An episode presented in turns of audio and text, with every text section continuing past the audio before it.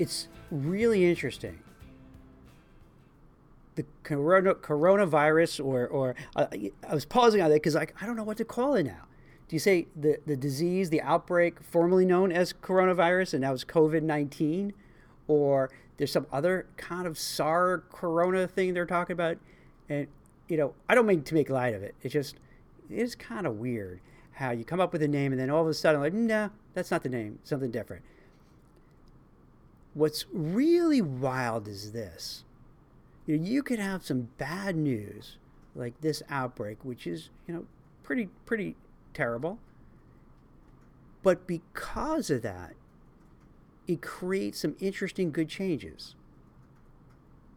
This is Jack Kelly with the Recruiter podcast, and and today I want to talk about this unintended consequence of the outbreak has, which could really make a substantial difference in the lives of everybody who's listening to this. So, what's been happening is major companies, Google, JP Morgan, Amazon, Twitter, they're all figuring out how do we keep our employees safe? How do we make sure we don't inadvertently help the spread? I'm going to keep calling it coronavirus because that sounds, you know, you know, better than COVID-19. So, how can we help stem the spread of it and do our part to make things better?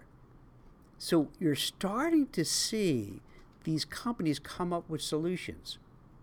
Now, I spoke about one of them the other day in our podcast where JP Morgan and others are saying, hey, work from home because you know for the obvious reasons if you work from home you're not going to be there you're not going to be breathing on other people infecting people getting infected and all that. So it makes a lot of sense. And it turns out to be good for the employees who could work from home and it's great for the company maybe long term if this works out to save money on rent and other expenses.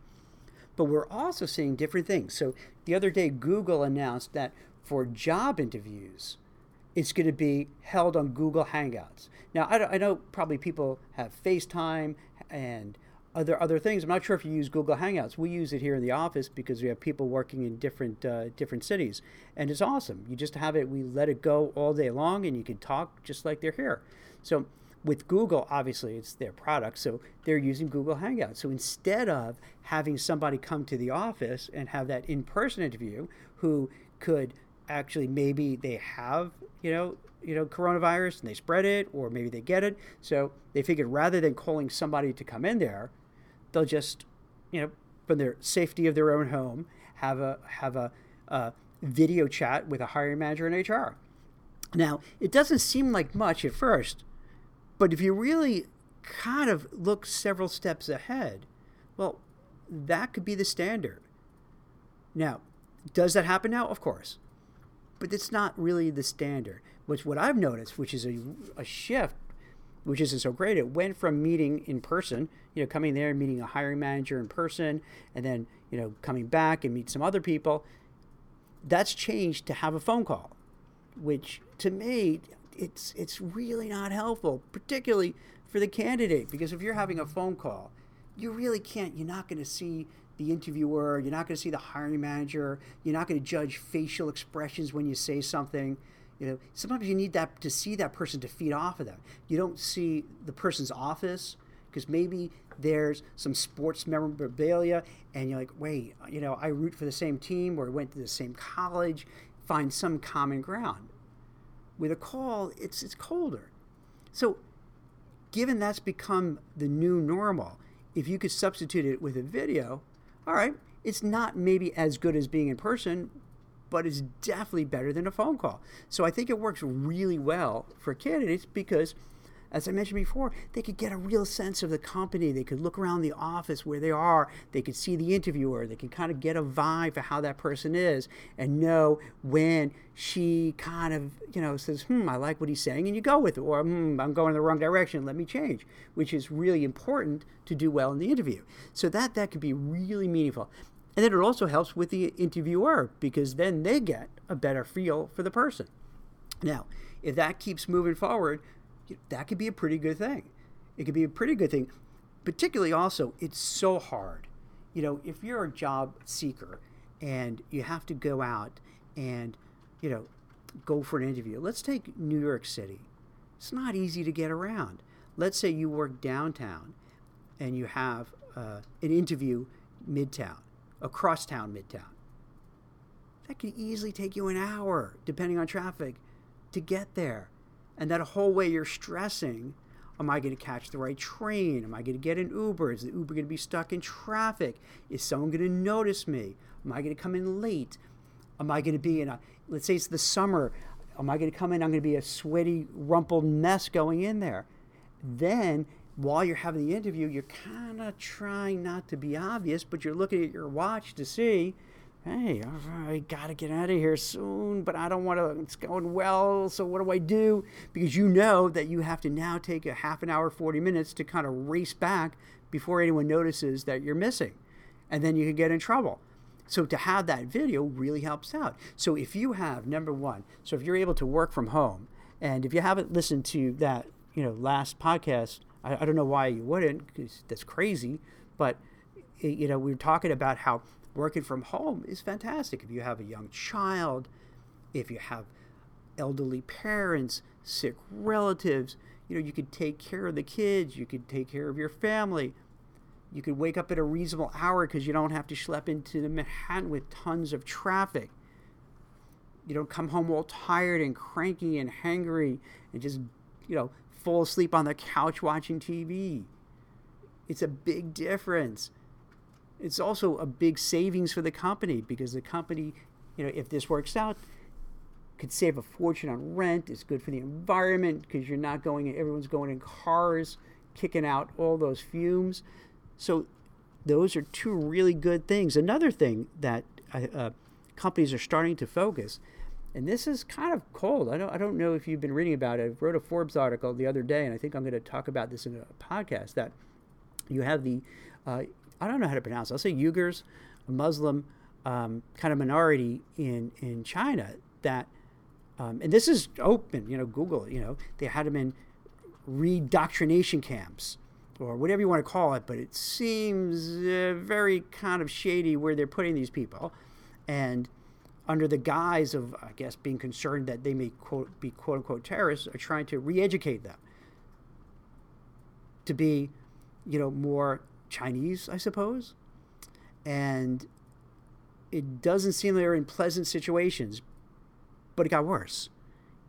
According to a think tank report, they say that they've taken maybe 80,000 plus of these folks, took them out of the camps, and put them in factories to work, making Nike sneakers, making iPhones, or you know stuff for BMW, The Gap, Ralph Lauren, all these major companies, and you know they're they're they're kind of forced labor.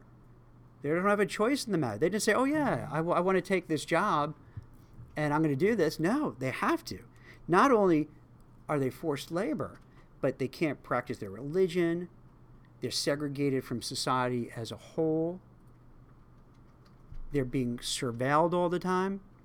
So, another thing I think is going to happen is these companies and executives are going to start realizing hey, we have to monitor who we do business with. You know, we have to look at the supply chain and see are we, you know, are we deal do we want to be the company that has a product made by forced labor where these people are really being taken advantage of and the country that's producing this really doesn't care about human rights. They don't care about the environment. They don't care about health issues. So probably did these ceos and executives and board of directors know about it? Probably. But it was easy to turn a blind eye when no one else i think when the average people didn't know. I had no idea this was going on. So now there's really no excuse. They know what's going on, they have to say, maybe we can't continue. And if you noticed, particularly among the millennials, they're very conscious about these things. They really want to make sure they work for companies that have corporate ethics, you know, they treat people well, they have morals, and that their their social guiding light is similar to what they view. And if they're not comfortable, they're going to leave and go somewhere else. So you're going to start to see where these companies are going to be, whether they like to or not, they're going to have to be more eyes open to the supply chain, the workers in other countries, how they're treated, how much they earn. So you're starting to see all these different things coalescing together.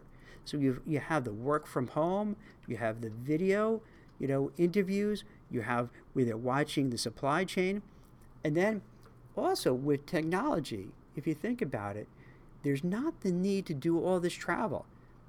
Companies are now canceling conferences, they're they're they're canceling all sorts of large scale meetings. And again, they're doing this in large part because they want to do their part not to kind of spread the virus and not have a lot of people in one place.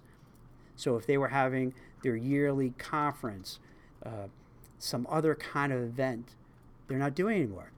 And if you think about it, why do you need these people flying around the country where it costs a lot of money? It's not great for the environment. And you could easily just have videos to do the same thing. So I think another thing that's going to happen is that these companies are going to start thinking there's really no need to have this. Plus, not only is not a need for the conferences, but think about all the annoying meetings you go to on a regular basis. You have to prepare for the meeting, then you go to the meeting. It lasts for hours, nothing really gets done. But then after the meeting, you have to talk about what happened in the meeting, and it's a colossal waste of time. So if you have people working from home and they're not in the office, then the chances are there's not going to be a lot of meetings. So if you if you start adding it up, for the average worker, things going to be a little better. You're not going to, because a lot of people don't want to travel but are forced to travel for work. So you don't have to travel for work. You don't have to go to these annoying meetings. If you're looking for a job, you don't have to worry about sneaking out of the office and getting caught. You can just go get your phone, go outside in front of the office, and have your video conference. Companies going to have you work from home. So you start to see this seismic shift right before our eyes, and these things are happening. And, and the cool thing is, it benefits everybody. So it's not as if companies would do this begrudgingly. I think what's going to happen as time goes on, and in a way, it's kind of cynical because if the coronavirus keeps going on, the longer people are going to be working from home, the longer they're going to have these video interviews and so on, and realize, wait, we can do this. This is all viable the companies benefit too because they're going to realize hey wait our employees are much happier when they're at home. They have much more freedom and they're more productive and they're able to ha- take care of their kids and family members. They don't have to do the commute. Plus wow maybe we don't need this huge skyscraper in manhattan that's costing us a fortune. You know maybe we could have a smaller place that from time to time when we have to get people together save a fortune, and that fortune can be passed back to the employees in terms of raises, bonuses, what have you, and or cutting the cost of their products to make them more competitive. So they went out. The employees went out because it makes their life much better, and it's great for the environment because obviously that's a big cause lately. So it's it's a win-win-win across the board for everything. So I want to point out because you know as I'm watching these things, you're looking for a silver lining you know it's not too fun when you when you watch the stock market get crushed. And even if you're not an investor in stocks the odds are you have a pension you have a 401k you have a retirement fund you you know if you if you have kids you're saving up for a college fund. So you, somehow even if you're not actively invested the the odds are you do have something out there. So if you see it going down it's kind of negative. It's kind of scary to worry about what's going to happen you know with this outbreak so with all that negativity, it's nice to see, wait a minute, maybe something good could come from it. Now, it could be I'm an optimist, or maybe just I'm connecting the dots and I see how this could be a really beneficial, you know, transition to kind of a whole new way of working. So I'm hoping to get through this bad point in time could end up actually being a really beneficial period for the workplace, for workers, for, you know, for the employees, for the company, for the environment, and everyone involved. So, figure leave on a good note with something that good hopefully is coming from this and hope it makes sense. As always, if you have questions, if you have ideas for me, if you just want to talk, feel free. I'm, uh, you know, you'll see me on LinkedIn, on Twitter, on Facebook. It's Jack Kelly, Recruiter Podcast, and thank you so much for listening.